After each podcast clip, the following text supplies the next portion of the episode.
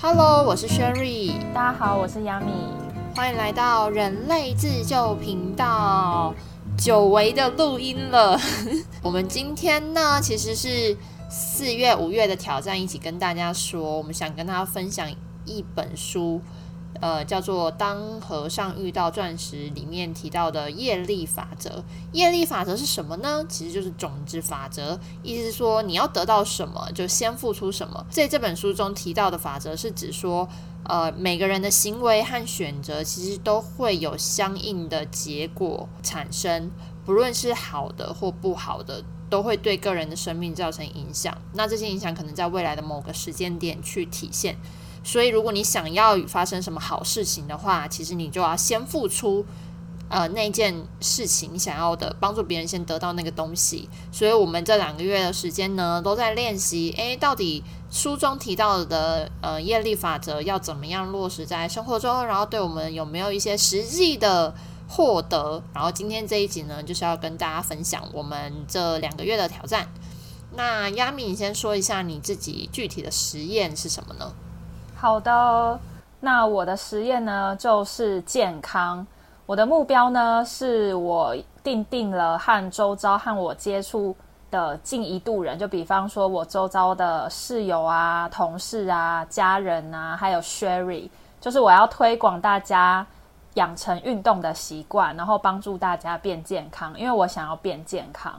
然后具体的行动呢，就是一开始是我跟我同事有一个四人的群组，本人呢是我会去健身房，然后因为一周要四次嘛，所以健身一直四次，我自己其实也没有办法坚持下去，所以我会搭配一些健身房。的一些有氧的课，比方说像是润拔啊、Body Combat、Pumping 这些的，呃，这个打卡就是让大家有一个凝结的气运动的气氛。然后如果我们没有达成的话呢，就会送其他人一束花。然后这个是呃我的挑战。然后因为当时一开始是跟我同事嘛，然后反正后来跟室友聊天，室友也想要对自己就是。有一些期许，然后想要运动，所以也有跟我室友就是有这个约定，因为我就想说，反正我一周都要运动四天，那就跟多一些人约定也不会怎么样。然后我跟 Sherry 分享之后，Sherry 也决定，嗯，他也要来运动。就是我现在在台湾的时候，我也会跟我弟和我弟的女友一起去打桌球，就是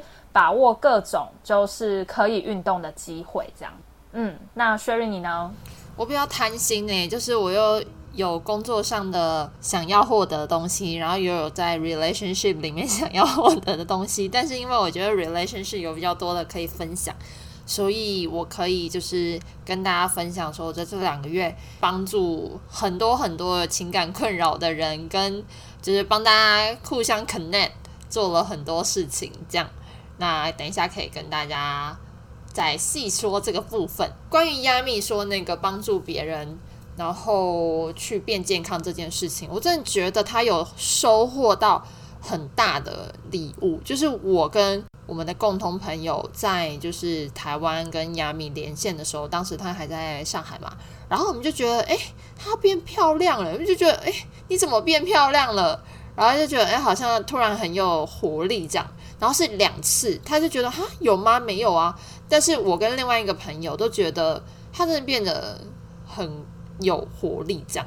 然后我就觉得哦，真的好像在这件事情上面，他就 get something 这样。就那时候是我记得我好像是在呃运健身房回家的路上，然后我就说，哎，我刚那个运动完，然后我想要回家什么的，对啊。然后我可以分分享一下，就是目前为止的收获嘛，就是以量化的数据来看的话，我四月的运动小节就是我有达达标，就是一周。呃，运动四次，然后因为我们女生会有生理期嘛，然后所以其实生理期那一周是豁免的。但是我在生理期那一周，我我也有运动差不多三次吧，就是有凑一些，比方说去呃瑜伽，然后跟拉伸的课。然后五月的运动小节呢，呃，运动手表不是会有呃运动三十分钟以上会有绿色的圈圈嘛？然后我有稍微算了一下，就是一样也是打卡都有达标。然后，呃，三十一天里面有十九天都是有达到绿色圈圈的，所以这个是量化的数据的收获，就是我还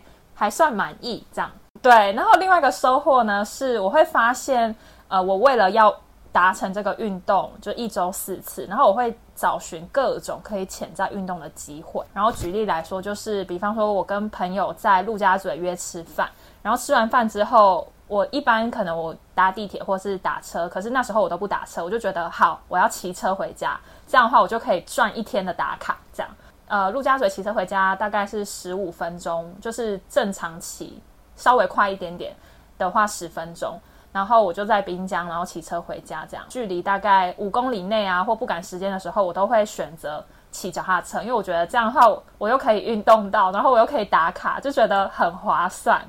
然后还有一种那个运动的形态是，呃，那时候是五一连假，想说我要安排一个就是长的脚踏车，就是从世纪公园骑到一个叫前滩太古里的地方，然后这个路线呢大概是十六公里左右。然后，因为我原本想要挑战来回，但是因为同行的朋友就是骑不动，所以我们后来就是去看完就是很热血的《灌篮高手》之后，就觉得嗯，还是要骑车回家。对，这个就是呃我的收获吧。然后另外我还会就是想要调查，就是朋友会什么运动之类的。那那个时候我会就是从另外一个方面，就是心理上面的收获，我就很好奇说，到底我们常常在听的一些就是呃人体会分泌的物质。就比方说，运动之后会分泌脑内啡，然后我那时候就有去查，其实脑内啡就是它是一种大脑传导物质嘛，然后它有点像是天然的止痛药，就是你会有很兴奋的感觉，或是幸福的感觉，减缓一些焦虑跟忧郁。然后所以其实我在呃工作压力很大，然后或是觉得不行，我一定要有运动，因为有这个承诺在嘛，就是如果没有打卡就要送花，所以我就会觉得好，我要让自己暂停，我要去运动。所以我就觉得，有时候像这个来把脑内飞，就是我觉得自己跟工作压力达成一个平衡的方式吧。然后其他的，比方说像有一些延伸，像是多巴胺，然后血清素跟催产素这些，也也是那时候我就想说，好，除了脑内啡以外，还有哪一些可以让我开心的成分？顺便的一起去查，就比方说多巴胺是可以激励啊，达成你的目标。我们达成运动目标之后，就会有。分泌这种多巴胺，然后像血清素啊，就是可以增强自尊感。比方说，会觉得自己很就是在运动这件事情上面很重要，然后很有意义。然后你会觉得，嗯，我今天有运动，我很有价值，这样子，对啊。然后催产素，我是觉得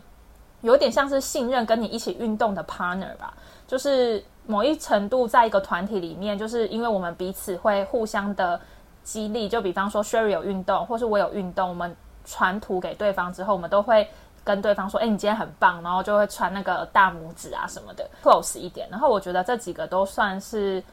健康，就是除了身体上面，然后还有心理上面获得的一些收获，这样子。嗯，那换 Sherry 你呢？因为你做了这个挑战，所以我也因而受惠。我要先谢谢你，因为我本来我会运动，但是我不会这么规律，或者是。呃，维持这么长的时间，然后因为跟你做这个挑战呢，我就觉得不行不行，每次就是到就是可能星期五、星期六的时候，就想说不行，我一定要就是赶快 做一个什么，就是下去健身房跑步机啊，或者是跳个舞啊，什么 whatever，就是我要达成那个目标，就会激励你，所以我要先谢谢你这个部分。我自己的部分呢，就想跟大家分享，就是 relationship 的部分呢。虽然没有真的是就是 in relationship，但是我觉得我自己感受到我在做挑战的时候，人际桃花变得非常的多，活跃，超级，就真的能感觉到我周围男生变很多，而且新加坡来新加坡前后都是男的在密我，就是好朋友或者是朋友，就是各种。不管是正式啊、私事啊，就是熟的啊、不熟的，就超怪的。我就想说，why？就是你知道，我连去新加坡，我才刚